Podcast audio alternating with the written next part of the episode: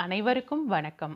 எழுத்தாளர் அமரர் திரு கல்கி கிருஷ்ணமூர்த்தி அவர்கள் எழுதிய நாடகக்காரி குறுநாவல். அத்தியாயம் 1. சென்ற ஆண்டில் சோழ நாட்டில் கடும் புயலுடன் சேர்த்து வந்த பெருமழையை பற்றி நேயர்களுக்கு நினைவிருக்கலாம். சிலர் அதை கடவுளின் கருணை மழை என்றார்கள். வேறு சிலர் இப்படி பயங்கரமான புயலில் ஏறுகொண்டு தானா வரவேண்டும், இனிய செந்தமிழையொத்த மெல்லிய தென்றல் காற்றிலே மிதந்து வரக்கூடாதா என்றார்கள். அவரவர்களுக்கு நேர்ந்த சௌகரிய அசௌகரியங்களை பொறுத்து எதையும் முடிவு செய்வது தான் மானிட இயற்கை. எனக்கு அச்சமயம் கடவுளின் கருணையின் பேரில் வந்த கோபம் இவ்வளவு அவ்வளவு என்று சொல்ல முடியாது. ஏனெனில் அக்கருணையின் காரணமாக நான் நள்ளிரவில் மாயவரத்திற்கும் சீர்காழிக்கும் நடுவில் அகப்பட்டு கொண்டு திண்டாடும்படி நேர்ந்தது. கதையோ கட்டுரையோ விறுவிறுப்பாக ஓட வேண்டுமென்றால் அதை ரயிலிலே ஆரம்பிக்க வேண்டும் என்று சொல்வதுண்டு. இந்த கதை என்னமோ ரயிலிலே தான் ஆரம்பமாகிறது. அதிலும் சிலோன் போட் மெயிலில் ஆரம்பமாகிறது. ஆனாலும் என்ன பயன்? அதிவிரைவாக செல்ல வேண்டிய அந்த ரயில் சீர்காழிக்கும் வைத்தீஸ்வரன் கோவிலுக்கும் நடுவில் சுமார் 3 மணி நேரம் ஸ்தம்பித்து நின்றுவிட்டது. ஸ்தம்பித்து நின்றது என்றா சொன்னேன்? அர்த்தமில்லாத வழக்கச் சொற்கள் அப்படியாக நம்மை அடிமைப்படுத்தி விடுகின்றன. நான் ஏறியிருந்த போட் மெயில் முன்னாலும் போகாமல் பின்னாலும் போகாமல் நின்றதை தவிர ஸ்தம்பித்து நிற்கவில்லை. மணிக்கு 80 மைல் வேகத்தில் அடித்த புயற்காற்று அதை தாக்கி கொண்டிருக்கும் போது ரயில் எப்படி ஸ்தம்பித்து நிற்க முடியும்? பூமிக்குள்ளே நெடுந்தூரம் வேர்விட்டு நிலை பெற்றிருந்த பெரிய பெரிய மரங்கள் எல்லாம் தடால் தடால் என்று கீழே விழுந்து கொண்டிருந்த போது ரயில் மட்டும் எப்படி அசையாமல் இருக்க முடியும்? ரயில் இப்படியும் அப்படியும் ஆடிக்கொண்டு தான் இருந்தது. ரயிலுக்குள் இருந்தவர்களின் உயிர்களும் ஊசலாடி கொண்டிருந்தன. இப்படி 3 யுகம் போல கழிந்த 3 மணி நேரத்திற்கு பிறகு ரயில் பின்னோக்கி செல்ல துவங்கியது. மிக மிக மெதுவாக ஊர்ந்து சென்று காலை 5 மணிக்கு மாயவரம் ரயில் நிலையத்தை அடைந்தது. சீர்காழிக்கும் கொள்ளிடத்திற்கும் நடுவில் ரயில் பாதை மிகவும் சேதமாகிவிட்டபடியால் இனி 3 நாள் அந்த பக்கம் ரயில் போவதற்கில்லை என்றும், சென்னைக்கு போகின்றவர்கள் திருச்சிக்கு திரும்பி போய் அங்கிருந்து விருதாச்சலம் வழியாக போக வேண்டும் என்றும் மாயவரத்தில் சொன்னார்கள். இதனால் எனக்கு ஏற்பட்ட மனச்சோர்விற்கு அளவில்லை. ஆண்டவன் கருணை இப்படியா நம்மை சோதிக்க வேண்டும் என்று கிளேசப்பட்டு கொண்டு திருச்சிக்கு திரும்பி போன முதல் ரயிலில் ஏறினேன். அற்ப அறிவு படைத்தவர்களாகிய மானிடர்கள் நன்மை என்று குதூகலிக்கின்ற காரியங்கள் பெரும் தீமையாக முடிக்கின்றன. அவர்கள் தீமை என்று நினைத்து வருந்தும் காரியங்களிலிருந்து எதிர்பாராத நன்மைகள் விளைகின்றன. ஏற்கனவே பல முறை இந்த உண்மையை வாழ்க்கை அனுபவத்தில் கண்டிருந்தும் அச்சமயத்தில் மறந்து போனேன். ஐயம்பேட்டை ரயில் நிலையத்தை அடைந்த போதுதான் இருள் நீங்கி ஒளி உண்டாயிற்று. ஐயம்பேட்டை கந்தப்ப பிள்ளையும் அவருடைய தவில் வாத்தியமும் என் வண்டியில் ஏறி அமர்ந்ததும் அவருடைய தவில் வாத்தியத்தின் இடிமுழக்க நாதத்தைப் போலவே இறைவன் கருணையின் உண்மை இயல்பு என் உள்ளத்தில் வெடித்து கொண்டு உதயமாயிற்று.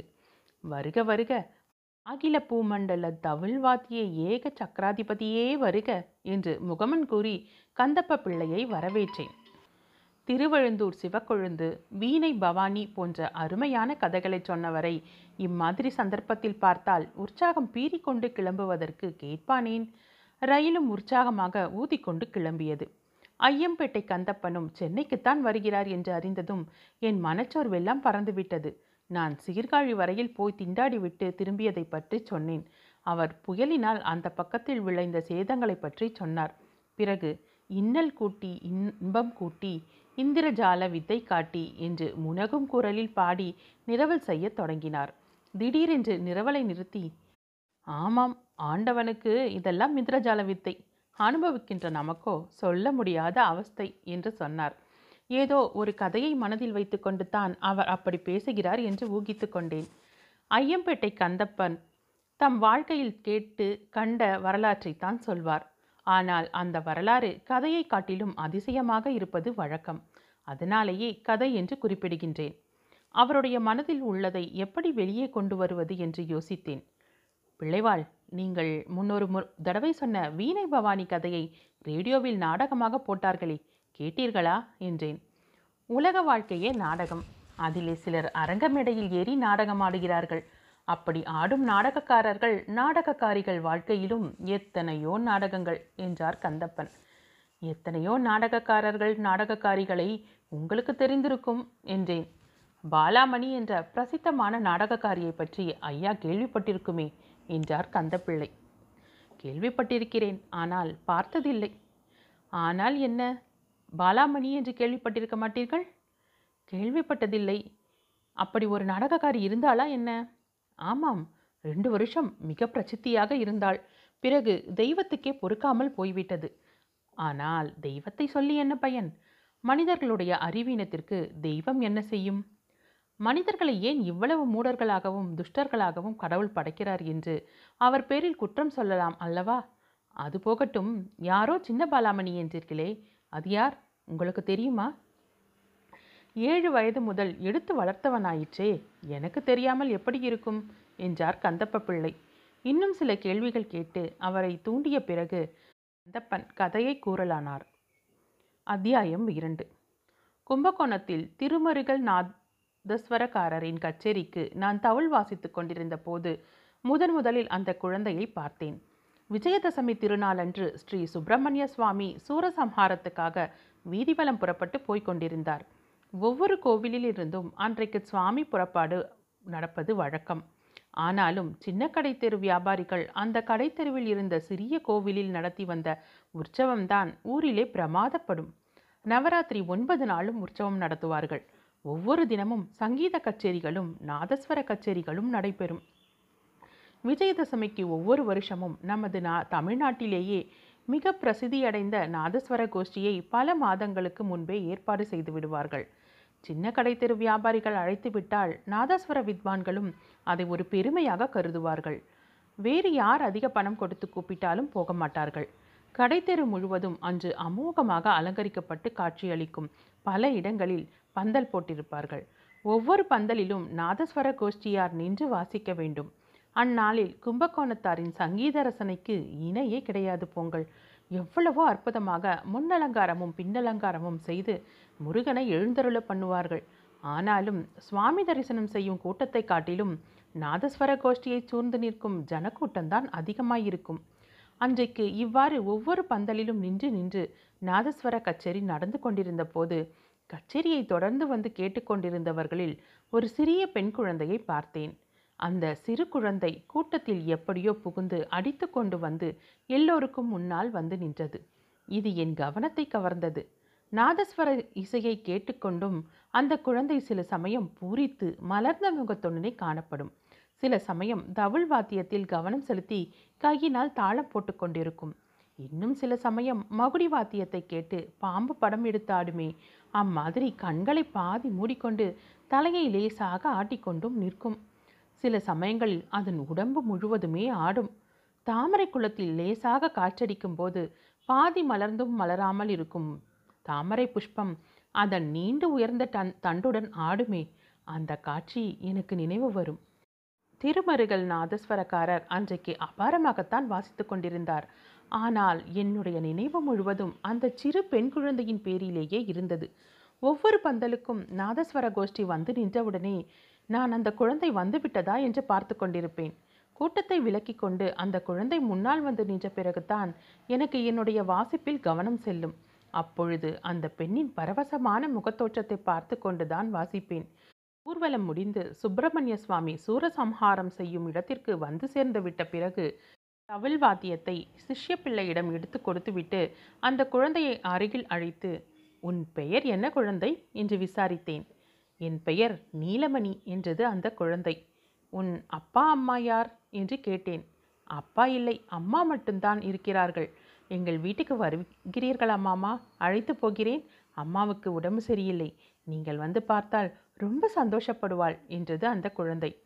ஆகட்டும் அம்மா, வருகிறேன் என்று வாக்கு கொடுத்து விட்டேன்.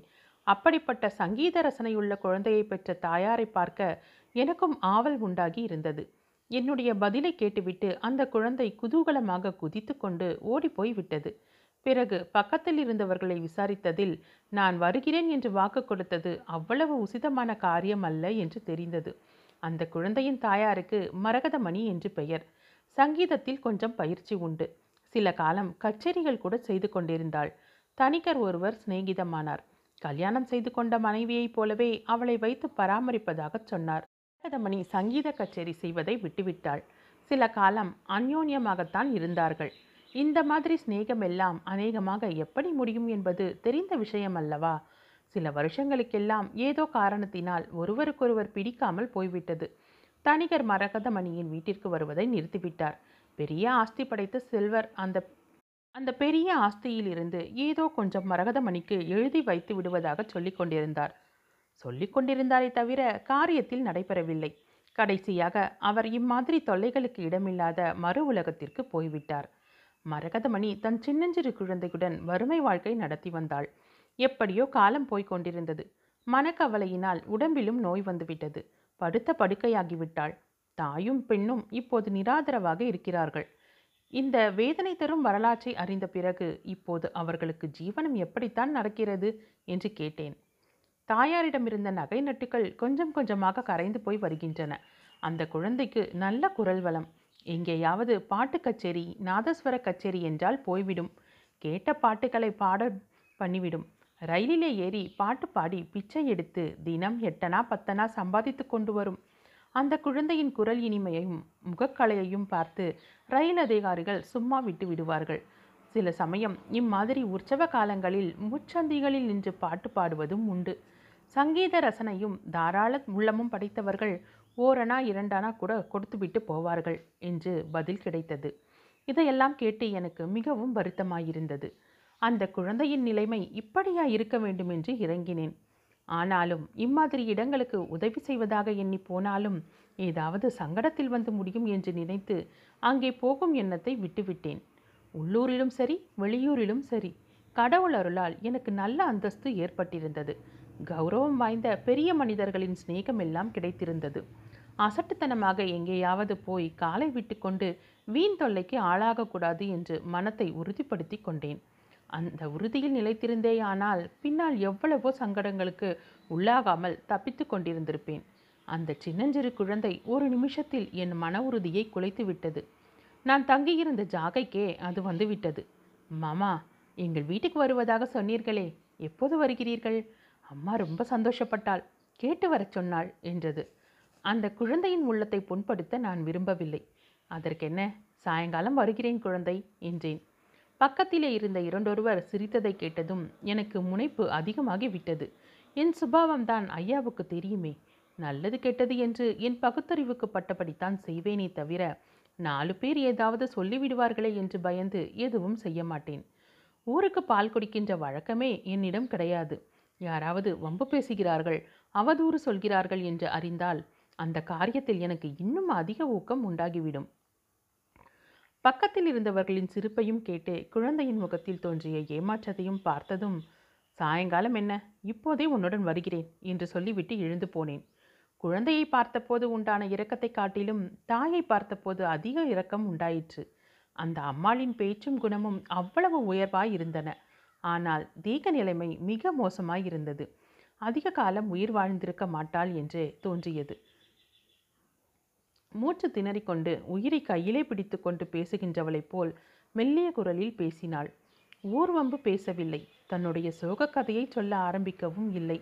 பழைய காலத்து சங்கீதக்காரர்கள், நாதஸ்வரக்காரர்களை பற்றியே பேசினாள். அப்போது அவள் முகம் மலர்ச்சியடைந்ததை பார்த்ததும் எனக்கும் திருப்தியாய் இருந்தது. இந்த மட்டும் சீக்கிரத்தில் இறந்து போகப் போகிற ஓர் அநாதை ஸ்திரீக்கு இந்த உதவியாவது நம்மால் செய்ய முடிந்ததே என்று சந்தோஷப்பட்டேன். நீலமணி பக்கத்தில் உட்கார்ந்து வெகு சுவாரஸ்யமாக எங்கள் பேச்சுக்களை கேட்டுக்கொண்டிருந்தாள். விடைபெற்று புறப்பட வேண்டிய சமயம் நெருங்கிய போது நாசுக்காக வீட்டு செலவு பற்றி கவலைப்பட வேண்டாம் என்றும் எனக்கு தெரிந்த டாக்டரை அனுப்பி வைத்தியம் பார்க்க சொல்வதாகவும் கூறினேன். கடைசியாக, அம்மா, நீ எவ்வளவோ நன்றாயிருந்தவள், இப்போது இந்த கதிக்கு வந்துவிட்டாய். ஆனாலும் இந்த குழந்தையை பிச்சை எடுக்க போகச் சொல்வதை மட்டும் நிறுத்திவிடு, பள்ளிக்கூடத்துக்கு அனுப்பு என்றேன். நானா போகச் சொல்கிறேன் ஐயா, வேண்டாம் வேண்டாம் என்றுதான் முட்டிக்கொள்கிறேன், கேட்காமல் போய்விடுகிறாள் என்று மரகதமணி கண்ணீர் ததும்ப கூறினாள்.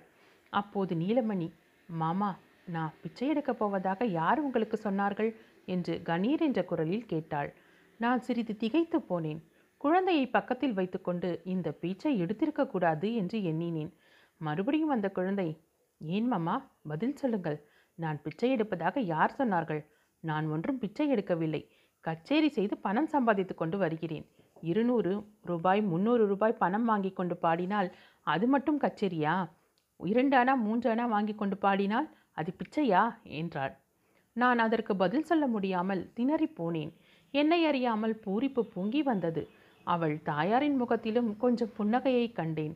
கலகலவென்று சிரித்து கொண்டே குழந்தையை கட்டி அணைத்து கொண்டு, நீ ரொம்ப கெட்டிக்காரப்பெண், பலே சமர்த்து, என்னுடன் வந்துவிடு, உன்னை பெரிய சங்கீதக்காரியாக்கி விடுகிறேன் என்றேன். அப்போது மரகதமணி, அப்படியே செய்யுங்கள் ஐயா, இவளை சமாளிக்க என்னால் முடியவில்லை, நீங்கள் அழைத்து கொண்டு போங்கள் என்றாள். பேச்சுவாக்கில் ஏதோ சொல்லி வைத்தேன். அவ்வாறு காரியத்தில் நடந்தேறும்படி கடவுள் செய்துவிட்டார்.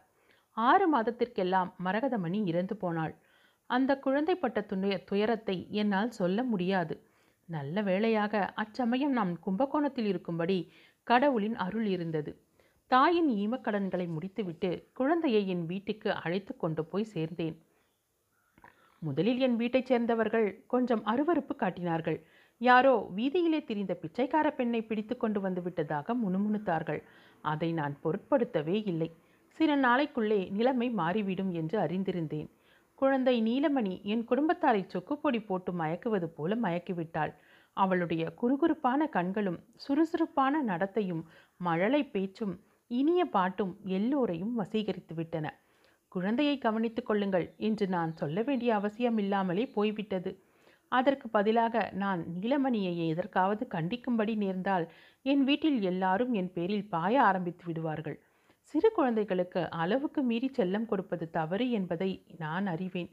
அப்படி இடங்கொடுத்து கெட்டு பாழாய்ப்போன பெரிய மனிதர்கள் வீட்டு குழந்தைகள் எத்தனையோ பேரையும் எனக்கு தெரியும்.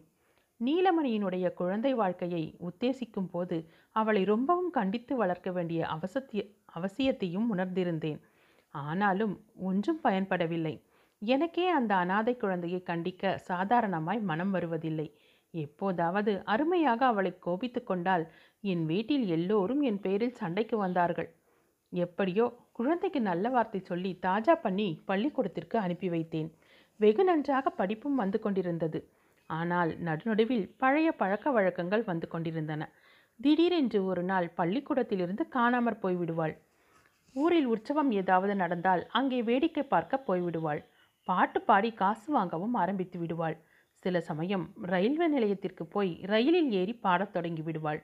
2-3 ஸ்டேஷன் பாடிக்கொண்டு போய்விட்டு குழந்தையை காணோமே என்று எல்லோரும் கவலையுடன் தேடிக்கொண்டிருக்கும் சமயத்தில் கையில் எட்டனா ₹1 காசுடன் திரும்பி வருவாள். நான் எவ்வளவோ சொல்லி பார்த்தேன்.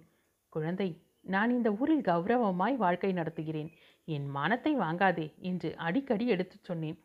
நான் எங்கேயோ கிடந்து வந்தவள் என்றுதான் எல்லோருக்கும் தெரியுமே மாமா, உங்களுக்கு என்னால் கௌரவ குறைவு எப்படி ஏற்படும் என்று அவள் ஒரு சமயம் பதில் சொல்வாள்.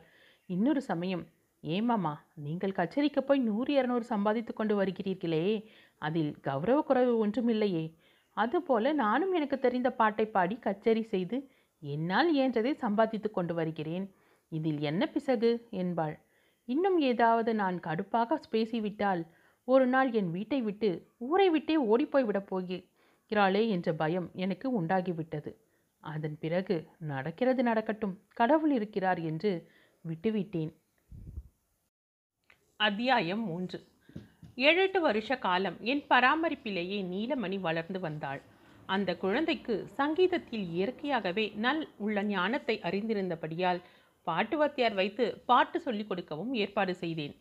சங்கீதம் என்னவோ அவளுக்கு நன்றாகத்தான் வந்தது. ஆனால் பாட்டு வாத்தியார்களோடு எப்போதும் சண்டைதான். சரளி வரிசை, கீதம், வர்ணம் என்று வரிசை கிரகமாக பாட்டு ஆரம்பிப்பார். அவைகளையெல்லாம் நீலமணி சரியாக பாடம் பண்ண மாட்டாள். அந்த கீர்த்தனையை சொல்லிக் கொடுங்கள், இந்த பாட்டை பாடி காட்டுங்கள் என்று ஆரம்பித்து விடுவாள். பாட்டு வாத்தியார்களுக்கு போதும் என்று ஆகிவிடும். இந்த பெண்ணுக்கு சொல்லிக் கொடுக்க எங்களால் ஆகாது என்று போய்விடுவார்கள். இம்மாதிரி 5 பாட்டு வாத்தியார் மாற வேண்டியதாயிற்று.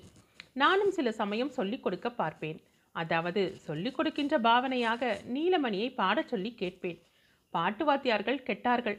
அந்த குழந்தைக்கு வந்திருக்கின்ற சங்கீதம் வேறு யாருக்கு வந்திருக்கிறது? பெரிய பெரிய வித்வான்கள் பிரமிக்கும்படியான பாட்டு அல்லவா இது? சங்கீத தெய்வத்தின் அருளினால் வந்த சங்கீதம் அல்லவா இது என்று மனத்தில் எண்ணிக்கொள்வேன். வெளிப்படையாக சொன்னால் குழந்தை கொஞ்சம் முறையாக கற்பதும் நின்றுவிடப் போகிறதே என்று பயந்து மனத்திற்குள்ளேயே வைத்துக்கொள்வேன். நீலமணிக்கும் 17 வயது ஆயிற்று. இந்த பெண்ணை இனிமேல் என்ன செய்வது என்ற கவலை என் மனத்தில் உண்டாகத் தொடங்கியது. இந்த நிலைமையில் நான் யாழ்ப்பாணத்திற்கு ஒரு கச்சேரிக்கு போகும்படி நேரிட்டது. யாழ்ப்பாணத்துக்காரர்கள் நல்ல சங்கீத ரசிகர்கள் என்பது உங்களுக்கு தெரிந்ததுதானே. சங்கீதத்திலேயும் நாதஸ்வர சங்கீதத்திலும் அவர்களுக்கு மோகம் அதிகம். வேண்டியவர்கள் வேண்டாதவர்கள் என்ற வேற்றுமை மனோபாவம் அவர்களிடம் கிடையாது.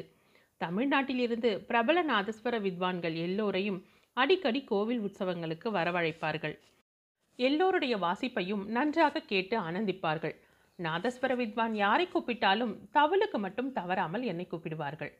என் குடும்பத்தார் அடிக்கடி தங்களையும் ஒருமுறை இலங்கைக்கு அழைத்து போகும்படி கேட்பதுண்டு. நானும் ஆகட்டும் ஆகட்டும் என்று தட்டி கழித்து வந்தேன். இந்த தடவை 3 உற்சவ கச்சேரிகள் சேர்த்தாற்போல் வந்தபடியால் சுமார் 20 நாள் வரை இலங்கையில் நான் தங்க வேண்டியதாய் இருந்தது. குடும்பத்தை அழைத்து போவதற்கு இதைவிட நல்ல சந்தர்ப்பம் கிடைக்காது என்று எண்ணி எல்லோருமாக போக தீர்மானித்தோம். சில காலமாக நீலமணி மிக்க உற்சாக குறைவுடன் கிறுக்கு பிடித்தவள் போல் இருந்தாள். ஒரு நாள் நம்முடைய மானத்தை வாங்கிவிட்டு ஓடிப்போய் விடுவாளோ என்று கூட எண்ணினேன். உண்மையை சொல்லப்போனால் நீலமணியை உத்தேசித்தே குடும்பம் முழுவதையும் அழைத்து போக முடிவு செய்தேன். இலங்கை பிரயாண செய்தி அறிந்ததும் நீலமணி உற்சாகம் அடைந்தாள். பிரயாணம் என்றைக்கு மாமா என்று அடிக்கடி கேட்டு துளைத்து கொண்டிருந்தாள். கடைசியாக பிரயாண நாளும் வந்தது. இந்த காலத்தை போல் ஆகாச விமானத்தில் ஏறி ஒரு சில மணி நேரங்களில் இலங்கை போயிறங்குகின்ற வசதி அப்போது கிடையாது. பிரயாணத்தில் எவ்வளவோ அசௌகரியங்கள் இருந்தன. சில சமயம் நரக வேதனையாகவே இருந்தது. எங்கள் கோஷ்டியில் அசௌகரியம் ஒன்றையும் பொருட்படுத்தாமல் ஒரே உற்சாகத்துடன் இருந்தவள் நீலமணி ஒருத்திதான். இதன் காரணம் எனக்கு பின்னால் தெரிந்தது. நீலமணியின் தாயார் மரகதமணி அம்மாள் சந்தோஷமாக வாழ்ந்த நாளில் அவளும் நீலமணியின் தகப்பனாரும் இலங்கைக்கு வந்திருந்தார்களாம். அந்த அழகான தீவில் பல இடங்களுக்கு போயிருந்தார்களாம். அங்கே அவர்கள் பார்த்த அதிசயங்களையெல்லாம் பற்றி அடிக்கடி மரகதமணி தன் அருமை மகளுக்கு சொல்வதுண்டாம். அப்போதெல்லாம் அம்மாவின் முகமே தனியான கலை பெற்று விளங்கும் என்றாள் நீலமணி. சின்னஞ்சிறு பிராயத்தில் கேட்டிருந்த இலங்கை தீவின் அதிசயங்கள் நீலமணியின் உள்ளத்தை அவ்வளவு கவர்ந்து விட்டிருந்தன. அதனாலே தான் இலங்கை பிரயாணம் என்றதும் அவ்வளவு துடித்துடித்தாள். இதையெல்லாம் கொழும்புக்கு சென்ற பிற்பாடுதான் நீலமணி சொல்லி நான் தெரிந்து கொண்டேன். ஆம், முதலிலே கொழும்பிலே தான் எனக்கு கச்சேரி இருந்தது. 4 நாள்களுக்கு பிறகு யாழ்ப்பாணத்தில் கச்சேரி. கொழும்பு கச்சேரி முடிந்ததும் நீலமணியும் என் குடும்பத்தாரையும் அழைத்து கொண்டு அந்த அழகிய நகரை சுற்றி காட்ட புறப்பட்டேன். இதற்கிடையே கொழும்பில் அப்போது தமிழ்நாட்டில் பிரபலமாயிருந்த நமச்சிவாயம் கம்பெனியாரின் நவீன நாடகங்கள் நடந்து கொண்டிருந்தன என்று கேள்விப்பட்டேன். சில காலம் தமிழகத்தில் மிக பிரசித்தி பெற்றிருந்த நமச்சிவாயம் நாடக கம்பெனியை பற்றி நீங்கள் அவசியம் அறிந்திருப்பீர்கள். நமச்சிவாயம் சிறு பிள்ளை, வசீகரமான நல்ல குணம் வாய்ந்த பிள்ளை. முதலில் அவன் புதுக்கோட்டை மீனலோசனி கானவர்த்தினி ஒரிஜினல் பாலமோகன பரமானந்த டிராமா கம்பெனியில் நடித்து கொண்டிருந்தான். சீக்கிரத்தில் பெயரும் புகழும் பெற்றான். அவனை எத்தனையோ போட்டி நாடக கம்பெனிகள் அதிக பணம் கொடுத்து கொத்தி கொண்டு போக தயாராக இருந்தன. ஆனால் அப்போதே பையன் நமச்சிவாயம் தன் வாழ்க்கையின் துருவ நட்சத்திரத்தை தெரிந்து கொண்டிருந்தான். சொந்தத்தில் நாடக கம்பெனி வைத்து நடத்தி உலகத்தையே ஓர் ஆட்ட ஆட்டி வைத்து விட வேண்டும் என்று லட்சியத்தை கொண்டிருந்தான். ஆகையால் மைனர் பருவம் முடிந்தவுடனேயே நாடக கம்பெனி நடத்தி பெயர் வாங்கினான். அதிரூப மோகனாங்கி, குலோப்ஜான் வைஜெயந்தி, பூலோக அற்புத ரம்பை முதலிய புதுமையான நாடகங்களை அரங்கேற்றி புகழ் பெற்றான். தமிழ்நாட்டிலேதான் இப்படி என்றால் இலங்கையில் உள்ள தமிழர்களை எல்லாம் அவனுடைய நாடகங்களின் மூலம் பைத்தியமாக அடித்துவிட்டான். அப்படிப்பட்ட ஜகப்பிரசித்தி பெற்ற நமச்சிவாயம் கொழும்பு நகரில் நாடகங்கள் நடத்தி கொண்டிருந்தான். என் கச்சேரி நடந்த மறுநாள் குடும்பத்துடன் நான் நாடகம் பார்க்க போயிருந்தேன். நமச்சிவாயத்தை எனக்கு முன்னாலேயே நன்றாக தெரியும். பழைய மீனலோச்சனி கம்பெனியில் என் கையினால் ஒரு தடவை மெடல் வாங்கியிருக்கிறான். கொட்டகையில் என்னை அவன் பார்த்துவிட்டு கண் பார்வையினாலே வியப்பையும் மரியாதையையும் தெரிவித்து கொண்டான். மறுநாள் நாங்கள் தங்கியிருந்த ஜாகையில் எங்களை பார்க்கவும் வந்துவிட்டான். விதி என்று சொல்கின்றார்களே, அது இதுதான் என்று பிற்பாடு தெரிந்து கொண்டேன்.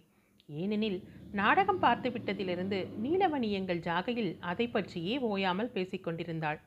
நாடகத்தில் நடித்தவர்கள் போல் நடித்து காட்டினாள், பாடியவர்களைப் போல் பாடியும் காட்டினாள், பேசியவர்களைப் போல் பேசி காட்டினாள். எல்லோரும் விழுந்து விழுந்து சிரித்து கொண்டிருந்தோம். முக்கியமாக அந்த நாடகத்தில் கதாநாயகி வேஷம் போட்டவனைப் போல் நீலமணி பேசி பாடி நடித்து காட்டியது எங்களுக்கெல்லாம் ஒரே சிரிப்பை உண்டாக்கி கொண்டிருந்தது. இப்படி நாங்கள் சிரித்து கொண்டிருந்த சமயத்திலே தான் நமச்சிவாயம் வந்து சேர்ந்தான். எல்லோரும் அவசரமாக சிரிப்பை அடக்கி கொண்டோம். நமச்சிவாயம், என்னமாமா நான் வரும்போது ஒரே சிரிப்பாயிருந்ததே என்று கேட்டான். எல்லாம் உன்னுடைய பிரபாவத்தை பற்றித்தான் என்று பொதுப்படையாக சொன்னேன். நமச்சிவாயம் இதற்கு என்ன பதில் சொல்வது என்று தெரியாமல் சிறிது நேரம் விழித்துவிட்டு, நீங்கள் நாடகம் பார்க்க வந்ததற்கு ரொம்ப சந்தோஷம் மாமா. அதற்கு வந்தனம் செலுத்தவே வந்தேன். நாடகம் எப்படி இருந்தது? உங்களுக்கு பிடித்திருந்ததா என்று கேட்டான். நாடகம் நன்றா இருந்தது.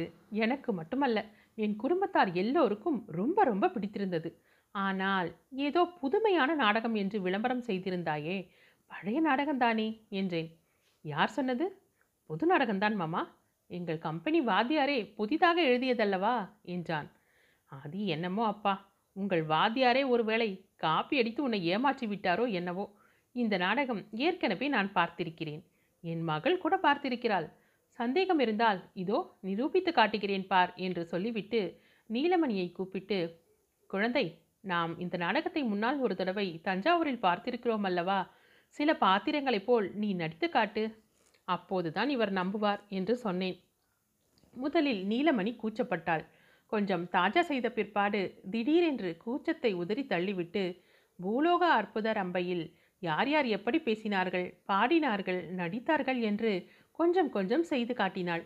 கதாநாயகி வேஷம் போட்ட பையனைப் போல் நீலமணி நடித்து காட்டிய போது எங்களுடன் சேர்ந்து நமச்சிவாயமும் விழுந்து விழுந்து சிரித்தான். கதாநாயகனாக நடித்த நமச்சிவாயத்தைப் போல மட்டும் நீலமணி செய்து காட்ட கண்டிப்பாக மறுத்துவிட்டாள். பழைய நாடகம் என்று நான் சொன்னது இந்த தமாஷுக்காகத்தான் என்பதை நமச்சிவாயம் ஆரம்பத்திலேயே தெரிந்து கொண்டான். விடைபெற்று செல்லும்போது, மாமா, எங்கள் நாடகத்தில் இவ்வளவு குறைகள் இருக்கின்றன என்பதை இன்றைக்குத்தான் நன்றாக அறிந்தேன். ஆனால் என்ன செய்வது? கிடைக்கின்ற நடிகர்களை கொண்டு தானே நடத்த வேண்டியிருக்கிறது.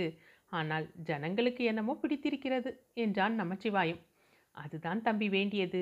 மற்றது எப்படி இருந்தால் என்ன என்றேன் நான். நமச்சிவாயம் போன பிறகு நீலமணி, இது என்ன மாமா, இப்படி என்னை சந்தியில் இழுத்து விட்டீர்கள். அவர் என்னை பற்றி என்ன நினைத்து கொள்வார்? அதிக பிரசங்கி, அடங்கா பிடாரி என்றெல்லாம் எண்ணிக்கொண்டு போக மாட்டாரா என்று கேட்டாள். எண்ணிக்கொண்டு போவது என்ன, உண்மையும் அப்படித்தானே. நீ அதிக பிரசங்கி, அடங்கா பிடாரி தானே, அதில் என்ன சந்தேகம் என்றேன் நான். வழக்கமாக நீலமணியிடம் பேசுகின்றபடி வேடிக்கையாகத்தான் சொன்னேன். ஆனால் அவள் வழக்கம் போல் சிரித்துவிட்டு போகாமல் குப்புறப்படுத்து கொண்டு விம்மி விம்மி அழத் தொடங்கிவிட்டாள். இது என்னடா வம்பு என்று எனக்கு வேதனையாக போய்விட்டது. அவளை ஒருவாறு சமாதானப்படுத்தினேன். அன்றிரவு நாங்கள் யாழ்ப்பாணத்திற்கு புறப்பட்டு விட்டபடியால் அந்த சம்பவம் அதோடு போய்விட்டது என்று நினைத்தேன். ஆனால் அது போகவில்லை, விடாமல் எங்களை தொடர்ந்து வந்தது. யாழ்ப்பாணத்திலே தான் நாங்கள் அதிக நாள் தங்கினோம். ஒரு கோவில் உற்சவம் முடிந்து இன்னும் ஒரு உற்சவத்திற்காக காத்திருந்த சமயத்தில் நமச்சிவாயம் வந்து சேர்ந்தான். முகத்தை தொங்க போட்டுக்கொண்டு வந்தான். கொழும்பில் நாடகம் நடத்தி கொண்டிருந்த நமச்சிவாயம் கம்பெனியை யாழ்ப்பாணத்தார்கள் ஒரு ஸ்பெஷல் நாடகத்துக்காக தருவித்திருந்தார்கள். வரும் வழியில் ஸ்ரீ வேஷக்காரனுக்கு சுரம் வந்துவிட்டது. அதை பற்றி வெளியில் சொன்னால் வேறு விதமான இடைஞ்சல்கள் ஏற்படும். இந்தியாவிலிருந்து வந்தவர்களில் யாருக்காவது சுரம் வந்துவிட்டதாக தெரிந்தால் இலங்கையில் தொத்து வியாதி சிறைச்சாலையில் கொண்டு போய் சேர்த்து விடுவார்கள். அப்புறம் உயிர் பிழைத்து வெளியில் வருவதற்கு எவ்வளவு நாள் ஆகுமோ தெரியாது. இந்த நிலையில் என்ன செய்வது? ஸ்பெஷல் நாடகத்தை ரத்து செய்வதா? என்ன காரணத்தை சொல்லி ரத்து செய்வது? நாடகத்துக்கு அழைத்திருந்தவர்கள் ஏராளமாக பணம் செலவிட்டு விளம்பரப்படுத்தி இருந்தார்கள். அவர்களுக்கு பண நஷ்டம், நமச்சிவாயத்திற்கு பெயர் நஷ்டம். அழமட்டா குறையாக இந்த விவரங்களை எல்லாம் நமச்சிவாயம் என்னிடம் சொன்னான். நாளைக்கு தானே தம்பி நாடகம், அதற்குள் ஸ்திரீ வேஷக்காரனுக்கு சுரம் சரியாகி விடுகிறது என்றேன். அப்படி தோன்றவில்லை மாமா, 105 டிகிரி ஜுரம். மேடைக்கு வந்து மயக்கம் போட்டு விழுந்து விட்டால் என் கதி என்ன ஆகிறது என்றான். அதுவும் ஒரு நடிப்பு என்று வைத்துக்கொள்கிறது என்று சொல்லிவிட்டு நகைத்தேன். நமச்சிவாயத்திற்கு நகைப்பு உண்டாகவில்லை. அழுகையும் ஆத்திரமும் தான் வந்தன. அச்சமயத்தில் என் நாவில் எந்த குட்டிச்சத்தான் வந்து உட்கார்ந்து கொண்டதோ என்னமோ தெரியவில்லை. நம் நீலமணியை வேண்டுமானால் நடிக்க சொன்னால் போகிறது என்றேன். உடனே நமச்சிவாயத்தின் முகம் மலர்ந்தது. தங்களிடம் இதை கேட்கலாம் என்றுதான் வந்தேன், ஆனால் கேட்பதற்கு என்னவோ தைரியம் வரவில்லை என்றான். எனக்கு தூக்கி வாரி போட்டது. தமாஷ் பேச்சு சில சமயம் எவ்வளவு இக்கட்டுகளில் கொண்டு வந்து விட்டுவிடுகிறது. அதிகம் வளர்த்துவதில் பயனில்லை. நமச்சிவாயம் தான் வந்த காரியத்தை நிறைவேற்றி கொண்டுதான் போனான். தமிழ்நாட்டிலிருந்து வந்தவர்கள் கச்சேரி செய்வதாகவோ நாடகம் போடுவதாகவோ இலங்கையில் விளம்பரம் செய்துவிட்டு அப்படி நடக்காமற் போனால் தமிழ்நாட்டு கலைஞர்கள் எல்லோருக்குமே கெட்ட பெயர் உண்டாகும். இம்மாதிரி சில முறை இலங்கையில் நடந்து தமிழ் கலைஞர்கள் கெட்ட பெயர் வாங்கியிருக்கிறார்கள். ஆகையால் இவ்வளவு விளம்பரம் செய்த பிறகு நாடகம் நடந்தால்தான் நல்லது என்பதை பற்றி சந்தேகமே இல்லை. நமச்சிவாயத்திற்கு ஏதாவது ஒத்தாசையாய் இருப்பதில் எனக்கும் திருப்திதான். ஆனால் நீலமணியை நாடக மேடை ஏறி நடிக்கச் செய்யலாம் என்கின்ற எண்ணம் அந்த நிமிஷத்துக்கு முன்னால் என் கனவிலே கூட தோன்றியதில்லை. நீலமணியிடம் இதை நாங்கள் தயங்கி பிரஸ்தாபித்ததும் அவள் ஒரு நிமிஷ நேரம் கூட தாமதிக்காமல் சம்மதித்தது என்னை ஆச்சரியத்தில் மூழ்க அடித்துவிட்டது. கொழும்பில் வேடிக்கையாக நடித்து காட்ட சொன்னபோது அவள் தயங்கிய அளவு கூட இப்போது தயங்கவில்லை. பூர்வ ஜன்ம வாசனை என்று இதைத்தான் சொல்லுகின்றார்கள் போல் இருக்கிறது. அவளுடைய உடம்பில் ஓடிய இரத்தத்திலும் உள்ளத்திலும் உயிரின் ஒவ்வொரு அணுவிலும் நாடகக் கலையின் ஜீவசக்தி ததும்பி துடித்து கொண்டிருக்க வேண்டும். இல்லாவிடில் ஒரு வருஷ காலத்திற்குள்ளே தமிழ்நாடெங்கும் சின்ன பாலாமணி என்று பெயர் வாங்கியிருக்க முடியுமா? உடனே ஒத்திகையும் ஆரம்பமாகிவிட்டது. பாட்டு, கூத்து இம்மாதிரி காரியங்களில் நீலமணிக்கு அபாரமான ஞாபக சக்தி உண்டு. இப்போதோ அவளுக்கு ஒரு புது ஆவேசம் உண்டாகியிருக்கிறது. ஒரு பகல் ஒரு ராத்திரி ஒத்திகையில் எல்லாவற்றையும் பாடம் செய்துவிட்டாள். 100 தடவை அந்த நாடகத்தில் நடித்தவள் போல் அவ்வளவு இயற்கையாக பாடவும் பேசவும் செய்தாள். நடிப்போ அவளுக்கு இயற்கையாக வந்தது. ஒத்திகையில் திருப்திகரம்தான். மேடையில் ஏறி பெரிய ஜனத்திரளை பார்த்தவுடன் பயந்து போகாமல் இருக்க வேண்டுமே என்று எனக்கு திக்கு திக்கென்று அடித்து கொண்டிருந்தது. ஆனால் நாடகத்தில் திரை தூக்கி சிறிது நேரத்திற்குள்ளேயே என் பயம் தீர்ந்துவிட்டது. நீலமணியிடம் சபை கூச்சம் என்பதே தென்படவில்லை.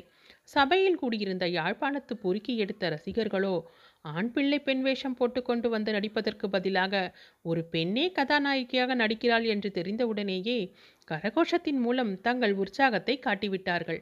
அப்புறம் நீலமணி மேடைக்கு வர வேண்டியதுதான். சபையிலே ஒரே ஆரவாரம் எழுந்தது. போக போக நீலமணியின் உற்சாகம் அதிகமாகி வந்தது.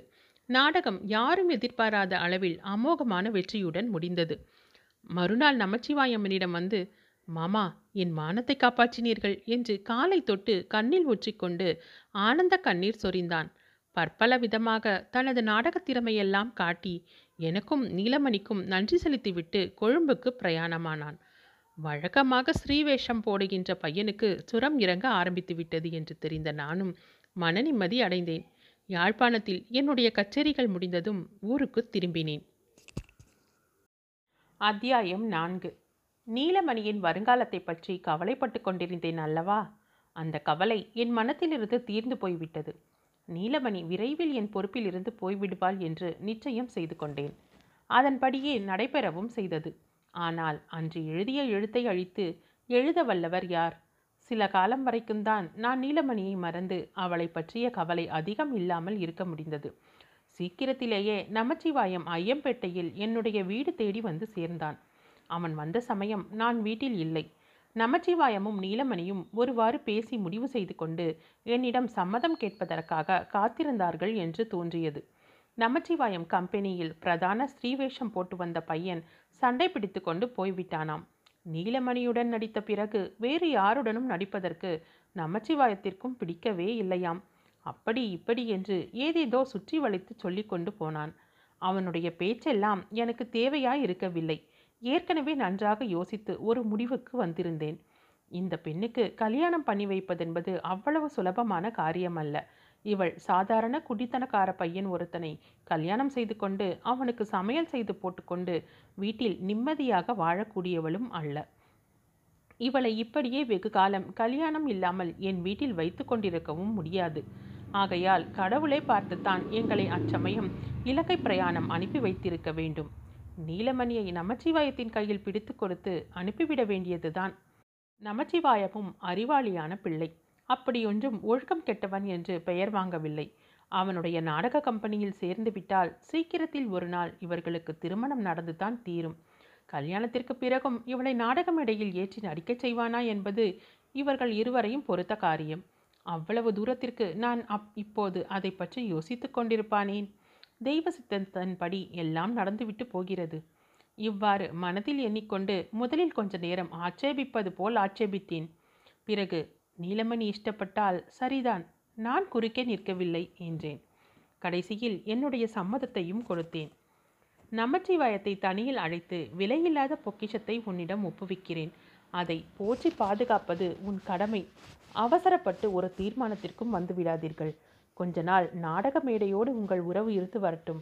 5-6 மாதத்திற்கு பிறகு 2 பேரும் பரிபூரணமாக இஷ்டப்பட்டால் கல்யாணம் செய்து கொள்ளுங்கள். அதுவரையில் என் வயதான தமக்கையை நீலமணியுடன் அனுப்பி வைக்கிறேன். அவர்கள் தனி ஜாகையில் வசிக்க வேண்டும். நானும் அடிக்கடி வந்து உங்களை பார்த்து கொண்டிருப்பேன் என்றேன். நமச்சிவாயத்திற்கு அப்போதிருந்த பரவசத்தில் நான் எது சொன்னாலும் தான் ஆட்சேபிக்கப் போகிறான். எல்லா நிபந்தனைகளையும் ஒப்புக்கொண்டான். அப்புறம் சில மாத காலம் நமச்சிவாயம் நீலமணி நாடகம் தமிழ்நாட்டையே அல்லோல கல்லோலப்படுத்தி கொண்டிருந்தது. ரயிலிலே, திருவிழாவிலே, திருமண கூட்டங்களிலே, 4 பேர் சந்திக்கும் இடங்களிலெல்லாம் நமச்சிவாயம் நீலமணி நாடகங்களை பற்றியே பேச்சாயிருந்தது. முக்கியமாக கனவு என்னும் ஒரு நாடகம் தமிழ் மக்களின் உள்ளத்தை கொள்ளை கொண்டது.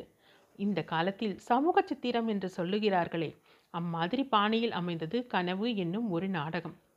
அதில் ஒரு நாயகனும் நாயகியும் சந்திக்கிறார்கள், காதலிக்கிறார்கள், சில காலம் சந்தோஷமாக வாழ்கிறார்கள். பிறகு அவர்களை தொல்லைகள் தொடர்கின்றன. வாழ்க்கை தொல்லைகளின் காரணமாக காதலும் கசந்து போகிறது. கதாநாயகியின் பேரில் அகாரணமாக சந்தேகப்பட்டு கதாநாயகன் அவளை துன்புறுத்தி வருகிறான். இதற்கிடையில் அவர்களுக்கு ஒரு குழந்தையும் பிறக்கிறது. கதாநாயகன் பேரில் பொய் வழக்கு ஜோடிக்கப்படுகிறது. அவன் சிறையில் தள்ளப்படுகிறான். கதாநாயகி பல இன்னல்களுக்கு உள்ளான பிறகு அவளுடைய அருமை குழந்தையுடன் நடுத்தெருவில் பிச்சை எடுத்து ஜீவிக்கும்படி நேரிடுகிறது. கேளுங்கள் வேடிக்கையை. நீலமணி சிறு குழந்தையாயிருந்த போது ரயிலில் பாட்டு பாடி பிச்சை எடுத்தாள் அல்லவா? நாடகத்திலும் அந்த வழக்கம் அவளை விடவில்லை. நாடக மேடையில் நீலமணி பிச்சை கேட்டு பாடிக்கொண்டு வந்தபோது சபையோர்களின் கண்ணீர் விடாதவர்கள் யாரும் இல்லை. அவர்களில் பலர் காசுகளையும் ₹1/4 ₹1/2 மேடையின் மீது எறிவார்கள். நீலமணியை தொடர்ந்து வந்த அவளுடைய சின்னஞ்சிறு மகன், நாடக கதையிலே வரும் மகனைத்தான் சொல்கிறேன், அந்த காசுகளை பொறுக்கி சேர்ப்பான். சிலர் ரூபாய் நோட்டுகளை மேடை மீது எறிவதுண்டு. சில நாளைக்கு இப்படி மேடையில் எறியப்படும் பணமே ₹50-60 ஆகிவிடும். பிச்சை எடுக்கும் காட்சிக்கு பிறகு கதாநாயகி தன் மகனுடன் தன்னந்தனியான காட்டுப்பாதை வழியில் நடந்து போவாள். இருவரும் ஒரு மரத்தடியில் உட்கார்வார்கள். நீலமணி களைப்பு தாங்காமல் மரத்தில் சாய்ந்தபடி தூங்கிவிடுவாள். அப்போது ஆகாச மார்க்கத்தில் கந்தர்வன் ஒருவன் தேவரதத்தில் ஏறிக்கொண்டு வருவான். அவன் தன் மனைவியுடன் சண்டை பிடித்து கொண்டு வந்தவன். மரத்தில் சாய்ந்து கிடந்த நீலமணியை பார்ப்பான். இவளை கொண்டு தன் மனைவிக்கு ஒரு பாடம் கற்பிக்க எண்ணுவான். அதாவது அவளை காட்டிலும் அழகான பெண்கள் பூலோகத்திலே உண்டு என்று நிரூபித்து காட்ட விரும்புவான். உடனே பூமியில் இறங்கி நீலமணியின் தூக்கம் கலையாமல் அவளை தூக்கி கொண்டு கந்தர்வலோகத்தில் அவனுடைய மாளிகையின் பூந்தோட்டத்தில் கொண்டு போய் சேர்ப்பான். அங்கே நீலமணிக்கு அவன் உபசாரம் செய்வதை கந்தர்வ பெண் வந்து பார்ப்பாள். கந்தர்வனை கோபித்து அவனை அப்பாற்போகச் சொல்லிவிட்டு நீலமணியிடம் அவளுடைய கதையை கேட்பாள். கேட்ட பிறகு அவளிடம் அனுதாபப்பட்டு, நீ இங்கேயே என்னுடன் இருந்துவிடு, உனக்கு ஒரு குறையுமின்றி நான் பார்த்து கொள்கிறேன் என்பாள். நீலமணி கந்தர்வபுரியின் அற்புத அழகு வாய்ந்த பூந்தோட்டங்களில் சித்திர விசித்திரமான பல வண்ண மலர்களையும் அந்த மலர்களை சுற்றி சுற்றி பறந்த பட்டுப்பூச்சிகளையும் பார்த்து கொண்டு உலாவி வருவாள். ஆனாலும் அவளுடைய மனதில் நிம்மதி ஏற்படாது. பூத்து குலுங்கிய மந்தார விருட்சத்தின் அடியில் நின்று ராகமாளிகையில் ஒரு விருத்தம் பாடுவாள். அந்த பாடலை நீங்கள் அவசியம் கேட்டிருப்பீர்கள். பெற்ற தாய் தன்னை மகவு மறந்தாலும், பிள்ளையை பெறும் தாய் மறந்தாலும், கற்ற நெஞ்சகம் கலை மறந்தாலும், கண்கள் நெஞ்சிமைது பார்த்தாலும், உற்றதேகம் உயிர் மறந்தாலும், உரை மேவிய உடல் மறந்தாலும், நற்றவத்தவர் இதயத்தை ஓங்கும் நமச்சிவாயத்தை நான் மறவேனே. இதுதான் பாடல். இதன் கடைசி அடியான நமச்சிவாயத்தை நான் மறவேனே என்று நீலமணி பாடும்போது உடலும் உள்ளமும் உயிரும் உருகும்படி உணர்ச்சியுடன் பாடுவாள். அதை கேட்டு சபையோர் மனம் கசிந்து கண்ணீர் பெருக்கும் நிலையில் இருக்கும்போது பூலோகத்தில் விடப்பட்ட கதாநாயகனையும் கந்தன்வன் அங்கே கொண்டு வந்து சேர்ப்பான். 3வது முறை நீலமணி நமச்சிவாயத்தை நான் மறவேனே என்று பாடும்போது நமச்சிவாயமே அவள் பின்னால் வந்து நின்று அவளுடைய கண்களை பொத்துவான்.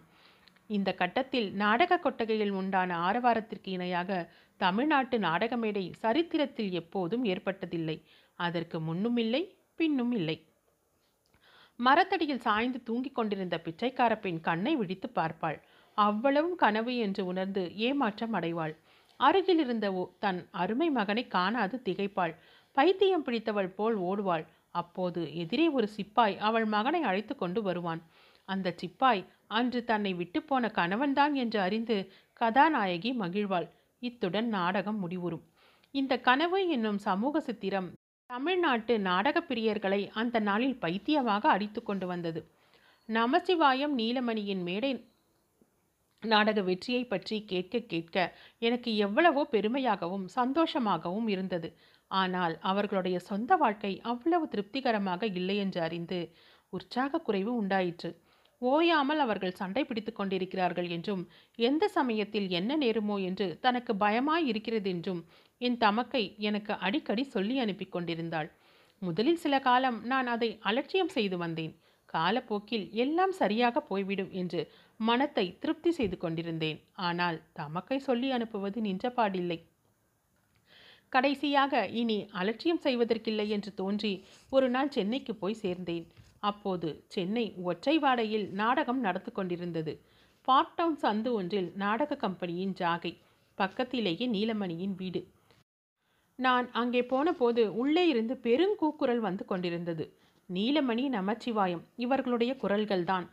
வீட்டிற்குள் நுழையும் போது எனக்கு நெஞ்சு திக் திக் என்று அடித்து கொண்டது.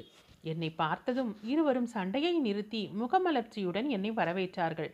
சாமான்கள் உள்ளே வந்து சேர்ந்து வண்டிக்காரனை திருப்பி அனுப்பிய பிறகு நான் வரும்போது ஒரே கூக்குரலாய் இருந்ததே, என்ன விஷயம் என்று கேட்டேன். நீங்களே கேளுங்கள் மாமா, உங்கள் அருமை மகளை நீங்களே கேளுங்கள் என்றான் நமச்சிவாயம். ராகமாளிகையை எந்த ராகத்தில் முடித்தால் என்ன மாமா?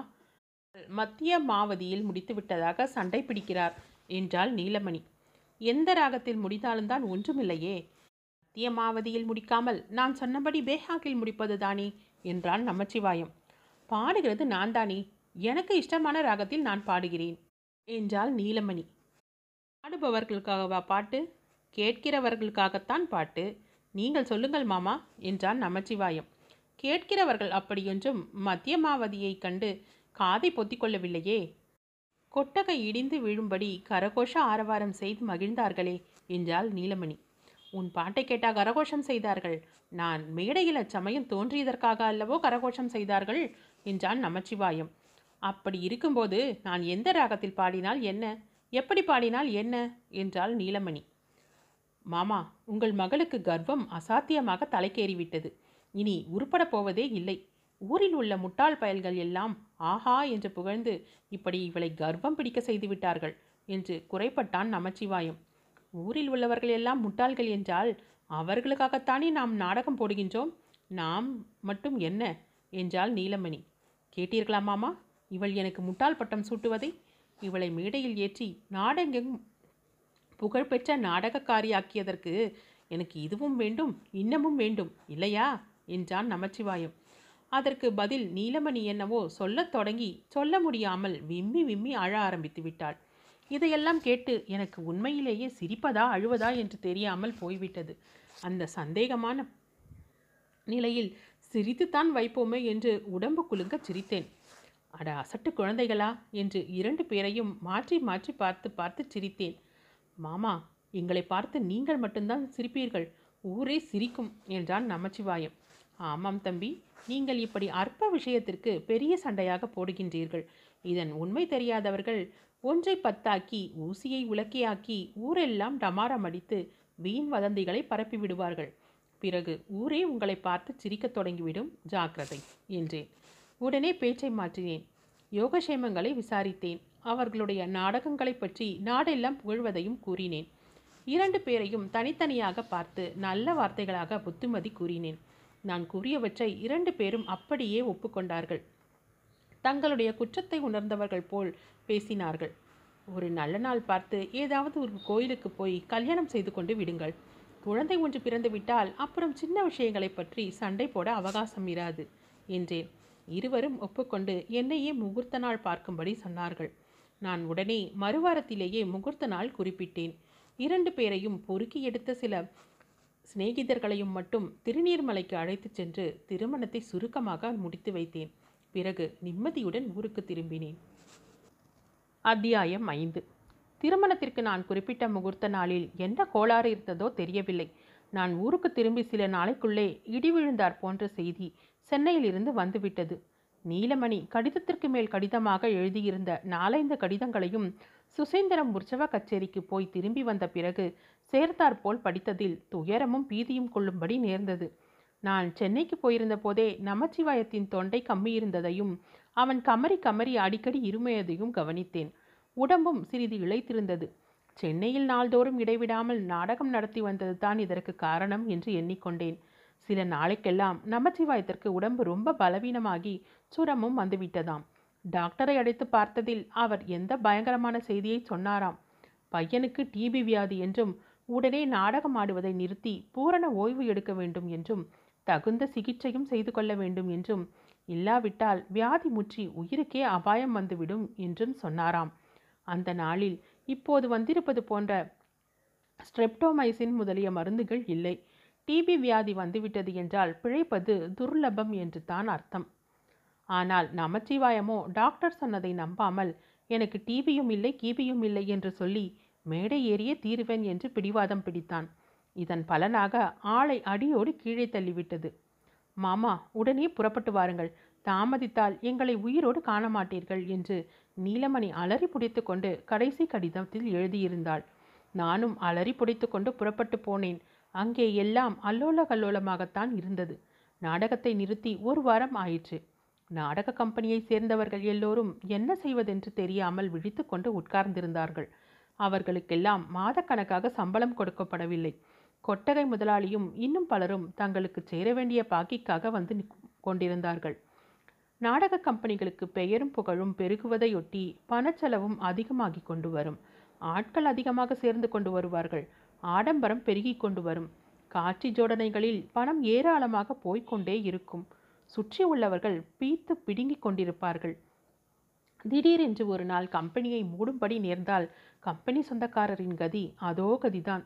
ஏதோ கடவுள் என்னை அச்சமயத்தில் அங்கே கொண்டு போய் சேர்த்தார். நான் கணக்கு வழக்குகள் பார்த்து கொடுக்க வேண்டியவர்களுக்கெல்லாம் ஒன்றுக்கு பாதி கொடுத்து தீர்த்தேன். மொத்த முடிவில் நமச்சிவாயத்திற்கு கடன் 10,000 ரூபாய்க்கு மேல் தங்கி நின்றது. கும்பகோணத்தில் எனக்கு தெரிந்த நல்ல டாக்டர் இருப்பதையும் அவரிடம் வைத்தியம் பார்த்து கொள்ளலாம் என்றும் சொல்லி நமச்சிவாயத்தையும் நீலமணியையும் அழைத்து கொண்டு போனேன். கும்பகோணத்தில் எனக்கு ஒரு வீடு இருந்தது. அந்த வீட்டிலேயே அவர்களுக்கு ஜாகை ஏற்படுத்தி கொடுத்தேன். டாக்டர் 1 மாதம் வைத்தியம் பார்த்த பின் நெருக்கடியான நிலைமை தீர்ந்துவிட்டது. இனிமேல் நான் செய்யக்கூடியது ஒன்றுமில்லை. நமச்சிவாயத்தை மதனப்பள்ளிக்கு அழைத்து போய் அங்கே 2 வருஷம் இருக்கச் செய்ய வேண்டும் என்று சொன்னார். இந்த காலத்தில் புண்ணியவான்கள் ஜில்லாவுக்கு ஒரு ஷயரோக வைத்தியசாலை ஏற்படுத்தி வருகிறார்கள். அப்போதெல்லாம் மதனப்பள்ளிக்கு போனால்தான் அந்த கொடிய வியாதிக்கு சிகிச்சை என்று இருந்தது. மதனப்பள்ளிக்கு போய் 2 வருஷம் இருப்பதற்கு 5,000 ரூபாய் பணம் வேண்டும். இதற்கு எங்கே போவது என்று கவலைப்பட்டு கொண்டிருக்கையில் எதிர்பாராத உதவி ஒன்று கிட்டியது. கும்பகோணத்தில் அப்போது வேறொரு நாடக கம்பெனியார் நாடகம் நடத்தி கொண்டிருந்தார்கள். நமச்சிவாயத்தின் நிலையை அறிந்து அவனுக்கு உதவி செய்யும் முறையில் அவர்கள் ஒரு யோசனை கூறினார்கள். அதாவது, நீலமணி அவர்களுடைய கம்பெனியில் 10 ஸ்பெஷல் நாடகங்களில் நடித்தால் நாடகத்திற்கு 500 ரூபாய் வீதம் 5,000 முன்பணமாகவே தருவதாக முன்வந்தார்கள். நாடகத்திற்கு வசூலே சாதாரணமாக 1,000 ரூபாய்க்கு மேல் ஆகாது. நீலமணிக்கு மட்டும் 500 ரூபாய் என்றால் உதவி செய்யும் நோக்கத்துடனே தான் அவர்கள் சொன்னார்கள் என்பதை பற்றி சந்தேகமே இல்லை. இதை நமச்சிவாயமும் உணர்ந்துதான் ஸ்பெஷல் நாடகங்களில் நீலமணி நடிப்பதற்கு அவன் சம்மதம் கொடுத்தான். ஆனால் நீலமணி பிடிவாதமாக மறுதளித்தாள். நமச்சிவாயம் இருக்கும்போது இன்னொருவருடன் மேடையில் ஏறி நடிக்க முடியாது என்று சொன்னாள். அப்படியானால் நான் செத்து தொலைந்து போய்விட வேண்டும் என்கின்றாயா? அதற்கு பிறகு இன்னொருவனுடன் நடிப்பாயா என்று ஏடாகுடமாக பேசினான் நமச்சிவாயம். நீலமணி ஆத்திரம் தாங்காமல் பொறுமை அழுதாள். மறுபடியும் நான் தலையிட்டு தகராறை தீர்த்து வைத்தேன். நீலமணியை சமாதானப்படுத்தி அவள் நடிக்க ஒப்புக்கொள்வதுதான் உசிதம் என்றும், நமச்சிவாயத்தினிடம் அவளுடைய உண்மை அன்புக்கு அதுதான் ருசுவாகும் என்றும் எடுத்து கூறி ஒப்புக்கொள்ளச் செய்தேன். நீலமணியின் ஸ்பெஷல் நாடகங்கள் 10ம் 2 மாதத்திற்குள் நடைபெறுவதாக ஏற்பாடு. ஒன்றை விட ஒன்று மிஞ்சிய மகத்தான வெற்றியாக நாடகங்கள் கடந்து வந்தன. இந்த ஸ்பெஷல் நாடகங்களின் போதுதான் நீலமணிக்கு சின்ன பாலாமணி என்று சிலர் பெயர் கொடுத்தார்கள். கடலூரிலிருந்தும் திருச்சிராப்பள்ளியிலிருந்தும் மதுரையிலிருந்தும் நாகப்பட்டினத்திலிருந்தும் நாடகம் பார்க்க ஜனங்கள் வந்தார்கள். இந்த ஜனங்கள் வழக்கமாக வரும் ரயில்களுக்கு நீலமணி ஸ்பெஷல் என்ற பெயரும் ஏற்பட்டது. இவ்வளவு அமோகமான வெற்றிக்கு மத்தியில் நமச்சிவாயத்தின் மனோநிலை மட்டும் நாளுக்கு நாள் கெட்டுப்போய் வந்தது. முதலில் நீலமணி நடிப்பதற்கு சம்மதம் கொடுத்தவன் தான் இல்லாமலே அவள் நாடகத்தில் வெற்றியடைந்து வருகிறாள் என்பதை பார்க்க பார்க்க எரிச்சல் அடைந்தான். அவனுடைய எரிச்சலை வளர்ப்பதற்கு முக்கியமாக ஒரு காரணம் ஏற்பட்டது. பெற்ற தாய்தனை மகவும் மறந்தாலும் என்னும் பாட்டில் தன்னுடைய பெயர் வருவதால் அதை மட்டும் நீலமணி பாடக்கூடாது என்று அவன் சொல்லியிருந்தான். பாடுவதில்லை என்று அவளும் உறுதி கொண்டிருந்தாள். ஆனால் நாடகத்துக்கு வரும் மகாஜனங்களின் இயல்பு அபூர்வமானது. அவர்களுக்கு தங்கள் அதிகாரத்தை நிலைநாட்டுவதில் ஆர்வம் அதிகம். அவர்கள் கோரிக்கையை நடிகர்கள் நிறைவேற்றாவிட்டால் ரகளை செய்து விடுவார்கள். முதல் நாள் நாடகத்திலேயே சிலர் பெற்ற தாய்தனை என்று கத்தினார்கள். அதை நீலமணி பொருட்படுத்தாமல் வேறொரு விருத்தம் பாடி சமாளித்தாள். மறுநாள் சபையோர் அதற்கு இடம் கொடுக்கவில்லை. மூளைக்கு மூளை எழுந்து நின்று பெற்றதாய் பாடு என்று கட்டளையிட்டதுடன் பாடாவிட்டால் உட்கார மாட்டோம் என்று பிடிவாதம் பிடித்தார்கள். நாடக நிர்வாகிகள் நீலமணியிடம் பாடாவிட்டால் கலகம் உண்டாகும் என்று எச்சரித்த தன் பேரில் அவளும் பாட நேர்ந்தது. அந்த பாட்டை பாடும்போது இயற்கையாக அவளுடைய உணர்ச்சி மிகுந்திருந்தபடியால் ராகமாளிகை பிரமாதமாக அமைந்துவிட்டது. ஜனங்களும் கையை கொட்டி தீர்த்து விட்டார்கள். அதற்கு பிறகு நீலமணி ஒவ்வொரு நாளும் சபையோர் கேட்பதற்கு இடம் வையாமல் அந்த பாடலை பாடிவிட்டாள். பாடாவிட்டால் கலகம் நேர்ந்து நாடகம் குழப்பத்தில் முடிந்திருக்கும் என்பதை நமச்சிவாயத்திற்கு அவள் எடுத்துச் சொன்னாள். அதை அவனும் வெளிப்படையில் ஒப்புக்கொண்டான். இருந்தாலும் உள்ளுக்குள் புகைந்து கொண்டிருந்தான். நீலமணி நாடக கொட்டகைக்கு போய் வெற்றி மாலை சூடிக்கொண்டு வருவதும் தான் வீட்டிலேயே உட்கார்ந்திருக்க வேண்டியிருப்பதும் அவனுடைய மனவேதனையையும் எரிச்சலையும் நாளுக்கு நாள் அதிகமாக்கி கொண்டே வந்தன. இரண்டொரு முறை அவனை நான் பார்க்க போயிருந்தேன். நாசுக்காக நாடகத்தை பற்றிய பேச்சையே எடுக்காமல் மேலே அவனுக்கு நடக்க வேண்டிய சிகிச்சையை பற்றி பேசினேன். டாக்டரை கொண்டு மதனப்பள்ளிக்கு கடிதம் எழுத சொல்லியிருப்பதாக கூறினேன். மதனப்பள்ளிக்கு நான் எங்கே போகப் போகிறேன், மரணப்பள்ளிக்குத்தான் போகப் போகிறேன் என்றான் அவன். சீச்சி, இது என்ன பேச்சு தம்பி என்று சமாதானமாக ஏதோ அவனுக்கு சொல்லிவிட்டு ஊருக்கு திரும்பினேன். எனக்கும் என்னுடைய ஜோலிகள் இருந்தன. நான் இவர்களுடைய எப்போதும் கட்டி காத்து கொண்டிருக்க முடியாது அல்லவா? என்னுடைய சம்பாத்தியத்தை கொண்டு பிழைக்க வேண்டிய ஜீவன்கள் 15 பேர் என் குடும்பத்தில் இருந்தார்கள். நான் கச்சேரிக்கு போய் வராவிட்டால் என் குடும்பம் நடப்பது எப்படி? ஸ்பெஷல் நாடகங்கள் 8 முடிந்த பிற்பாடு சிக்கல் உற்சவத்திற்கு போய்விட்டு நான் ஐயம்பட்டிக்கு திரும்பி வந்தேன். கும்பகோணத்தில் நிலைமை மிக்க நெருக்கடி என்று தெரிந்தது. என் தமக்கை, அந்த பையன் ஒவ்வொரு சமயம் பெட்டியை தூக்கி கொண்டு தேசாந்திரம் போகிறேன் என்று கிளம்புகிறான். ஒரு சமயம் நீ மருந்து வைத்துத்தான் என் உடம்பு கெட்டுவிட்டது என்கின்றான். துப்பாக்கியை எடுத்து காட்டி சுட்டு விடுவேன் என்று பயமுறுத்துகிறான். இன்னொரு சமயம் கையில் அக்கினி திராவகத்தை வைத்துக்கொண்டு குடித்து செத்து போகிறேன் என்கின்றான். வீடு ஒரே பயங்கரமாய் இருக்கிறது. எந்த நிமிஷம் என்ன விபரீதம் நேருமோ தெரியவில்லை. நீ உடனே போய் பார் தம்பி. அவர்களை பிரித்து தனித்தனியே விட்டுவிட்டால் கூட தேவலை போல் இருக்கிறது என்றாள். என் இரட்டை மாட்டு பெட்டி வண்டியை உடனே பூட்டச் சொல்லி கும்பகோணத்திற்கு கிளம்பினேன். அன்றைக்கு தீபாவளிக்கு முதல் நாள். கும்பகோணத்து வீதிகள் ஒரே கோலாகலமாக இருந்தன. எங்கே பார்த்தாலும் டப் டுப் டபார் என்று சீன வெடிகள் வெடித்து கொண்டிருந்தன. கம்பி மத்தாப்புகளிலிருந்து பொழிந்த வர்ண ஒளிப்பொறிகள் கண்களுக்கு விருந்தாக இருந்தன. விஷ்ணு சக்கர வானங்கள் பூமியிலிருந்து கழன்று சுழன்று வானை நோக்கி சென்று படார் என்று வெடித்து மறைந்தன. இவற்றையிலிருந்து வெளிவந்து கொண்டிருந்த புகை மூக்கில் ஏறி மூச்சு திணறும்படி செய்தது. ஆண்களும் பெண்களும் குழந்தைகளும் புது வஸ்திரங்களும் வானங்களும் வாங்கி கொண்டு வீடு திரும்பி கொண்டிருந்தார்கள். கடைத்தருக்கள் ஜே ஜே என்று இருந்தன. ஆனால் என் நெஞ்சு மட்டும் திக் திக் என்று அடித்து கொண்டிருந்தது. அந்த பாவி சண்டாளன் என் அருமை குழந்தையை என்ன செய்ய போகிறானோ என்னமோ என்று எண்ணிய போதெல்லாம் அடிவயிறு விம்மி எழுந்து மார்பை அடைத்தது. ஒவ்வொரு தடவை பட்டாசு வெடித்த போதும் என் தலையில் ஏதோ வெடித்தது போல் தோன்றியது. கடை தெருவில் சிறிது வண்டியை நிறுத்தி நமச்சிவாயத்திற்கு புது வேஷ்டியும் நீலமணிக்கு புது சீலையும் வாங்கி கொண்டு போனேன். வீட்டை நெருங்க நெருங்க என் நெஞ்சு துடிப்பு அதிகமாகி கொண்டிருந்தது. உடனேயே ஐயம்பேட்டைக்கு திரும்ப நான் விரும்பியபடியால் வண்டியை பூட்டு அவிழ்க்காமல் அப்படியே நிறுத்தி வைக்க சொல்லிவிட்டு புது வஸ்திர பொட்டணங்களுடன் வீட்டிற்குள் நுழைந்தேன். உள்ளே இறைச்சல் கேட்டுக்கொண்டிருந்தது. வீட்டின் அடையில் சிறிது தயங்கி நின்றேன். விடுகிறாயா மாட்டாயா? விடமாட்டேன். என்னை தடுக்க உனக்கு என்ன அதிகாரம்? என்னை தாலி கட்டி நீங்கள் கல்யாணம் செய்து கொள்ளவில்லையா? அந்த அதிகாரம்தான். நீ எனக்கு மனைவியும் அல்ல, நான் உனக்கு புருஷனும் அல்ல. உன் மாமாவுக்காக செய்த காரியம். நான் இப்போது புறப்பட்டுத்தான் போவேன். ரயிலுக்கு நேரமாகிவிட்டது. வழியை விடு. இப்படி அதை கொடு. விடமாட்டேன். கொடுக்க மாட்டேன். கொடுக்காவிட்டால் உன்னை இதோ இந்த கைத்துப்பாக்கியால் சுட்டு கொஞ்சம் விடுவேன். பேஷாக சுட்டு கொஞ்சம் விட்டு போங்கள். நமச்சிவாயின் துப்பாக்கியால் சுடுவதாக பயமுறுத்தியதை நான் அவ்வளவாக பொருட்படுத்தவில்லை. நாடக மேடைகளில் உபயோகப்படுத்தும் விளையாட்டு துப்பாக்கி ஒன்று அவன் வைத்திருந்தான். அதில் குண்டு கிடையாது. சுட்டால் வெளிச்சமும் புகையும் தான் வரும். டப் டுப் டப் டமார் வீல் என்று ஒரு கோரமான குரல் காதில் விழுந்தது. யாரோ தடால் என்று விழும் சத்தமும் கேட்டது. அலறி புடைத்து கொண்டு உள்ளே ஓடினேன். நீலமணி அலங்கோலமாய் தரையில் விழுந்து கிடந்தாள். அவள் உடம்பு துடித்து கொண்டிருந்தது. அவள் முகத்தை பார்த்ததும் ஐயோ என்று நான் அலறினேன். உடனே அவள் அருகில் பாய்ந்து சென்று உட்கார்ந்தேன். என்னம்மாமா என்ன என்று கேட்டுக்கொண்டே நமச்சிவாயம் அருகில் உட்கார வந்தான். அட பாவி, சண்டாளா, துரோகி, என்ன காரியம் செய்துவிட்டாய் என்று அவன் தோளை பிடித்து ஓர் உலுக்கு உலுக்கி தூரத் தள்ளினேன். நமச்சிவாயம் ஆவேசம் வந்தவன் போல், அடே நீ யாரடா என்னை பிடித்து தள்ளுவதற்கு என்று பலமாக கூச்சலிட்டு கொண்டு திரும்பி வந்தான். என்னுடைய கோபம் எல்லையை கடந்து விட்டது. உடனே குதித்து எழுந்து நமச்சிவாயத்தின் கழுத்தை பிடித்து கொண்டு, அடே பாதகா, அவளுடைய வாழ்க்கையைத்தான் பாழாக்கிவிட்டாய். அவள் உயிரோடு இருப்பது கூட உனக்கு பொறுக்கவில்லையா என்று சொல்லிக்கொண்டே அவன் கழுத்தை பிடித்து இருக்கத் தொடங்கினேன். நான் செய்வது என்னவென்று எனக்கே தெரியவில்லை. நமச்சிவாயத்தின் விழிகள் பிதுங்கின. அவன் தொண்டையிலிருந்து உருத்தெரியாத பல மாதிரியான சத்தங்கள் எழுந்தன. கடவுள் என்னை கொலைகாரனாக்காமல் தடுத்தாட்கொண்டார். விசித்திரமான எதிர்பாராத முறையில் குறுக்கிட்டார். அண்ட கடாகங்கள் வெடித்து விட்டன என்று சொல்லும்படியான ஒரு சப்தம் எழுந்தது.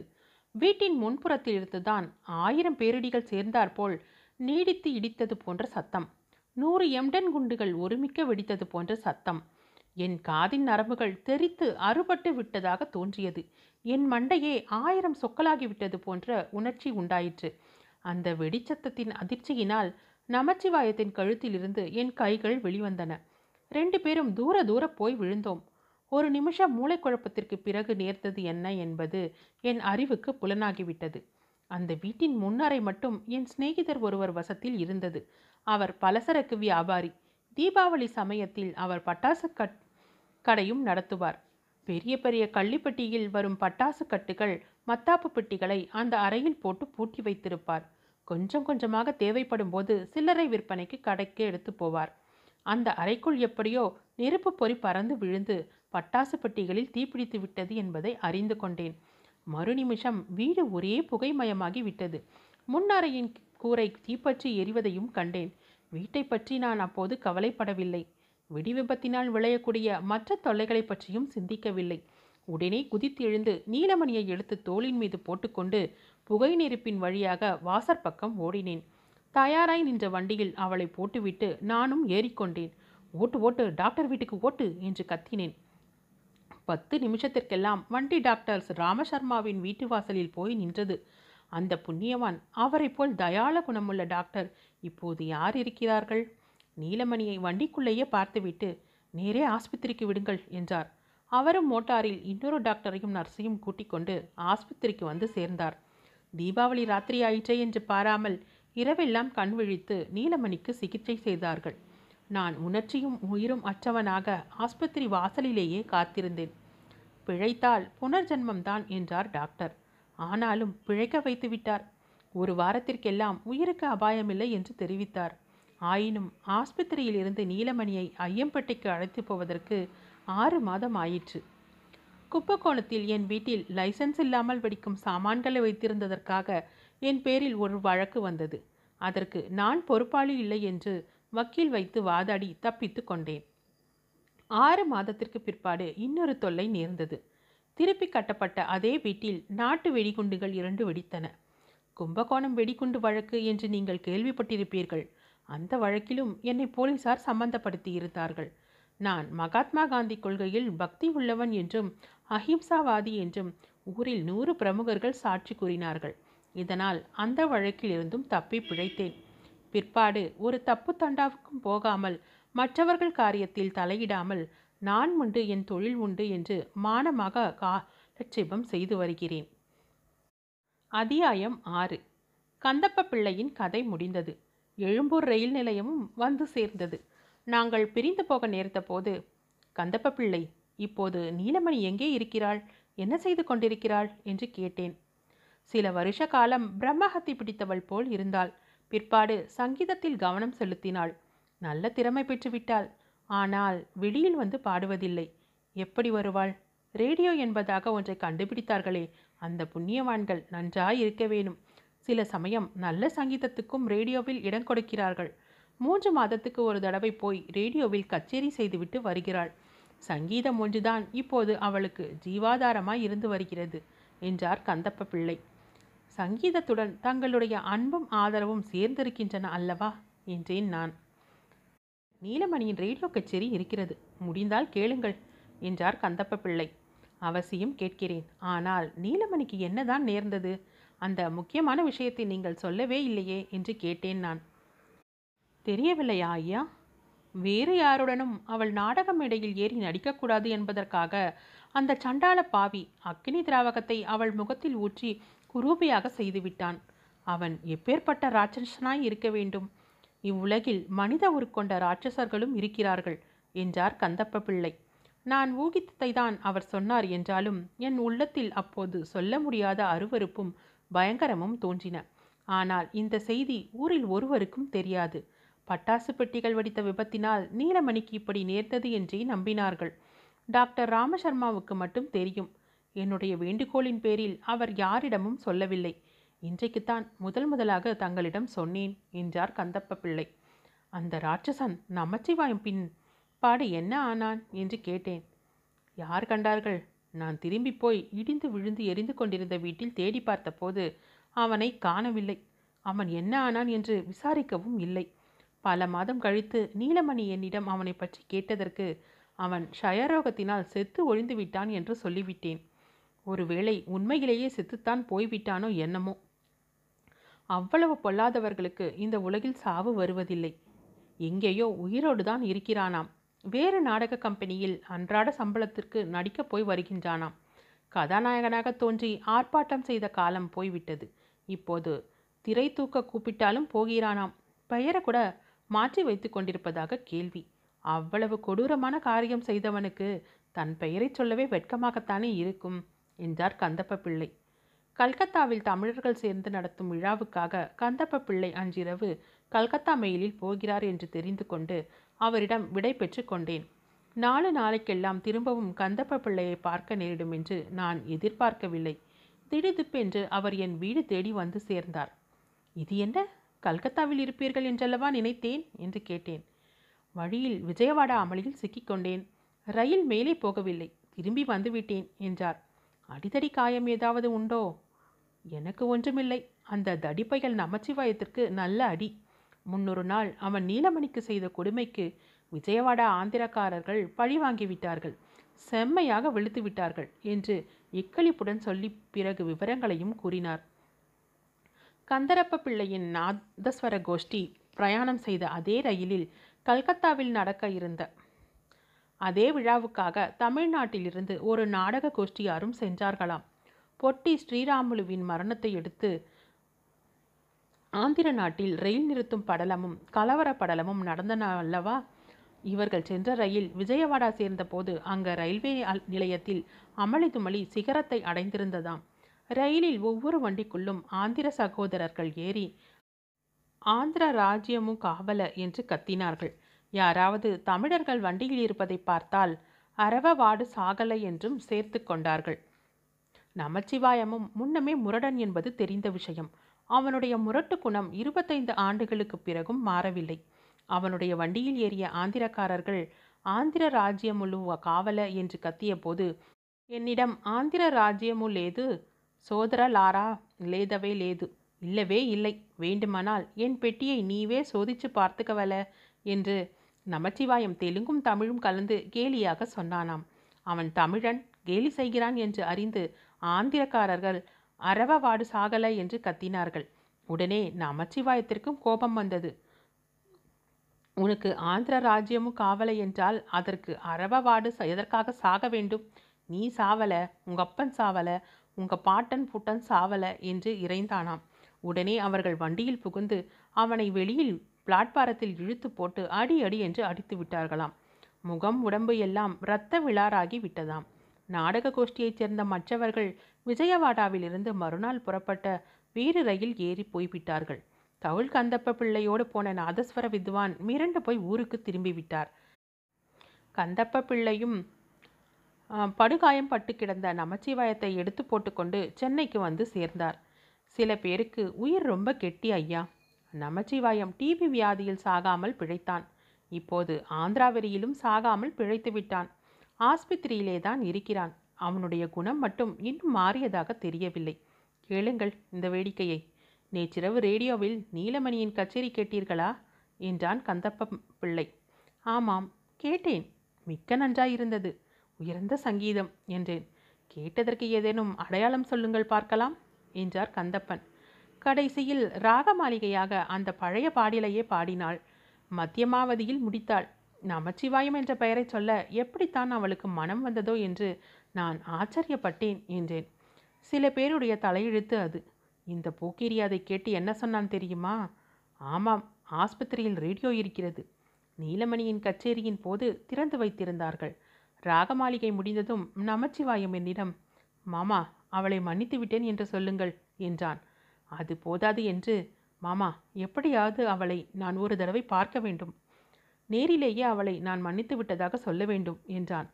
எப்படி இருக்கிறது கதை? இவன் அவளை மன்னிப்பதாம். எப்படிப்பட்ட கிராதக உள்ளம் படைத்தவனாக இருக்க வேண்டும். உலகில் எந்த கெட்ட குணத்திற்கும் மன்னிப்பு உண்டு ஐயா. அகங்காரம் என்கின்ற பேய் குணத்திற்கு மட்டும் மன்னிப்பே கிடையாது என்றார் கந்தப்ப பிள்ளை. உண்மைதான். நீங்கள் இப்போது என்ன செய்ய போகிறீர்கள் என்று கேட்டேன். நான் எதற்காக குறுக்கே நிற்பது என்று யோசிக்கிறேன். நீலமணியிடம் போய் சொல்லிவிடுகிறேன். அப்புறம் அவள் இஷ்டம். இன்னும் அவள் சிறு குழந்தையா என்ன? யோசித்து விருப்பம் போல் முடிவு செய்யட்டும். மேலும் இந்த துஷ்டன் பிழைப்பதே துர்லபம் என்கின்றார்கள். சாகப்போகிறவனிடம் நமக்கு எதற்காக வன்மம் என்றார் கந்தப்ப பிள்ளை. அதுதான் சரி, உங்கள் முடிவை மெச்சுகிறேன். நீலமணியிடம் பேசும்போது அன்றைக்கு என்ன நடந்தது என்பதை மறுபடியும் விவரமாய் கேட்டுவிடுங்கள் என்றேன். என்றைக்கு நடந்ததை குறிப்பிடுகிறீர்கள்? தீபாவளிக்கு முதல் நாள் கும்பகோணத்தில் உள்ள உங்கள் வீட்டில் வெடிவெடித்த அன்று நீங்கள் நீலமணியை வண்டியில் தூக்கி போட்டுக்கொண்டு டாக்டரிடம் ஓடிய அன்றுதான். சில தினங்களுக்கு முன்னால் ஸ்ரீ கந்தப்ப பிள்ளையை கடைசியாக சந்தித்தேன். அவர் சிறிது முகமலர்ச்சியுடனே காணப்பட்டார். ஐயா சொல்லி அனுப்பியது மிகவும் நல்லதாக போயிற்று என்று சந்தோஷமாக கூறினார். எதை பற்றி சொல்கிறீர்கள் என்று கேட்டேன். நீலமணியிடம் நன்றாய் விசாரிக்க வேண்டுமென்று சொன்னீர்களே, அதை பற்றித்தான். விசாரித்து தெரிந்து கொண்டது நான் முன்னம் எண்ணியதற்கு கொஞ்சம் மாறாக இருந்தது. கொஞ்சம் என்ன, ரொம்பவும் மாறுதலாக இருந்தது. அன்றைக்கு நமச்சிவாயம் நீலமணியை விட்டுவிட்டு எங்கேயாவது கண்காணாத தேசத்திற்கு ஓடிப்போய்விடப் போகிறேன் என்று வற்புறுத்தி சொன்னானாம். சொன்னதோடல்லாமல் வீட்டு வேலைக்கார பையனை வண்டி கொண்டு வர சொல்லி அனுப்பி அதில் பெட்டி படுக்கை முதலிய சாமான்களையும் ஏற்றி அனுப்பிவிட்டானாம். அவனுடைய கைப்பெட்டியை மட்டும் நீலமணி பிடுங்கி வைத்து கொண்டு கொடுக்க மாட்டேன் என்றும் போகக்கூடாது என்றும் பிடிவாதம் பிடித்தாளாம். அவன் மீறி போவதாயிருந்தால் அவன் கண் முன்னாலேயே உயிரை விட்டுவிடுவதாக கூறினாளாம். அந்த முட்டாள் எதற்காக அக்னி திராவகம் வாங்கி வைத்திருந்தானோ கடவுளுக்குத்தான் தெரியும். தன் உயிரை தான் வாங்கி கொள்வதற்கோ அல்லது நீலமணியை சும்மா பயமுறுத்துவதற்கோ தெரியாது. அதை நீலமணி கையில் எடுத்துக்கொண்டு நமச்சிவாயம் ஓர் அடி எடுத்து வைத்தாலும் அக்னி திராவகத்தை சாப்பிட்டு உயிரை விட்டு விடுவேன் என்று கூறினாளாம். நமச்சிவாயம் அதை அவள் கையிலிருந்து வாங்குவதற்காக என்னவெல்லாமோ சாமர்த்தியமெல்லாம் செய்து பார்த்தான். விளையாட்டு துப்பாக்கியை எடுத்து அவளை சுடுவதாக பயமுறுத்தினான். நல்லதாய் போயிற்று. உங்கள் கையாலேயே கொஞ்சு விடுங்கள் என்றாள் அவள். உன்னை கொஞ்சு என்ன பையன், உன்னை கல்யாணம் செய்து கொண்ட என்னை சுட்டுக்கொள்கிறேன் என்று சொல்லி தன் பேரிலேயே துப்பாக்கியை திருப்பி சுட்டு கொண்டான். அந்த பேதை பெண் அதை உண்மை என்று நம்பி அக்னி திராவகம் புட்டியை வாயண்டை கொண்டு போய் விட்டாள். நமச்சிவாயம் சட்டென்று அவள் கையிலிருந்த திராவக புட்டியை தட்டிவிட்டான். புட்டி தூர விழுந்தது என்றாலும் அதிலிருந்து சில துளிகள் அவள் முகத்தில் சிந்திவிட்டன. அவள் நினைவிழந்து விழுந்து விட்டாள். பிறகு நடந்தது ஒன்றும் அவளுக்கு தெரியாது. இவையும் கூட வெகு நாட்களுக்கு பிறகுதான் ஒவ்வொன்றாக அவள் நினைவுக்கு வந்தன. நமச்சிவாயம் செத்துவிட்டான் என்று சொன்னதை அவள் நம்பிவிட்டாள்.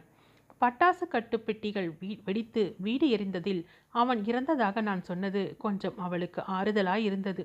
இல்லாவிடில் அவனை இவளே கொன்றுவிட்டதாக எண்ணி மறுபடியும் பிராண தியாகம் செய்ய முயன்றிருப்பாள். இப்போது நமச்சிவாயம் உயிரோடு இருப்பதை பற்றி நான் சொன்னதும் உடனே புறப்பட்டு என்னோடு வந்துவிட்டாள். 25 ஆண்டுகளுக்கு பிறகு இருவரையும் சேர்த்து வைத்துவிட்டு வந்தேன். பிரிந்தவர் கூடினால் பேசவும் வேண்டுமோ என்று கம்பர் சொன்ன பிரகாரம் அவர்கள் இருவரும் ஆனந்த கடலில் மூழ்கி திளைத்திருப்பதை பார்த்துவிட்டு வந்தேன். என்று சொன்னார் கந்தப்ப பிள்ளை. அப்படியானால் நமச்சிவாயம் இந்த கண்டத்துக்கும் பிழைத்துக்கொள்வான் என்று சொல்லுங்கள். சிலருடைய உயிர்தான் ரொம்ப கெட்டி என்று சொன்னேனே ஐயா. நமச்சிவாயமும் நீலமணியும் இன்னும் பல்லாண்டு ஆனந்த வாழ்க்கை நடத்தப் போகிறார்கள். ததாஸ்து. ரொம்ப ரொம்ப சந்தோஷம் கந்தப்ப பிள்ளை. இன்னும் ஒரு விஷயம் தாங்கள் சொல்லாமல் பாக்கி வைத்திருக்கிறீர்கள். அந்த வெடிகுண்டு வழக்கை பற்றி சொல்லுகிறேன். அதன் உண்மை என்ன? அப்படி இப்படி என்று அடிமடியில் கையை போட பார்க்கிறீர்களே என்றார் கந்தப்ப பிள்ளை. சொல்லலாம் என்றால் சொல்லுங்கள், இல்லாவிட்டால் ஒன்றும் சொல்ல வேண்டாம் என்றேன். இனிமேல் சொல்வதற்கென்ன, தாராளமாக சொல்லலாம். நான் வெடிகுண்டு தயாரிப்பதில் ஈடுபட்டது உண்மைதான்.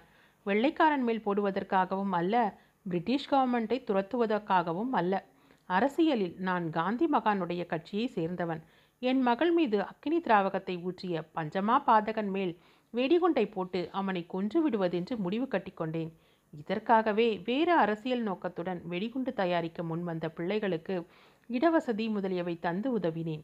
தெய்வாதீனத்தை பாருங்கள். தயாரான வெடிகுண்டுகள் தாமே வெடித்து கொண்டு ரகசியத்தை வெளிப்படுத்திவிட்டன. என்னையும் பெரும் பாவம் செய்யாமல் காப்பாற்றின.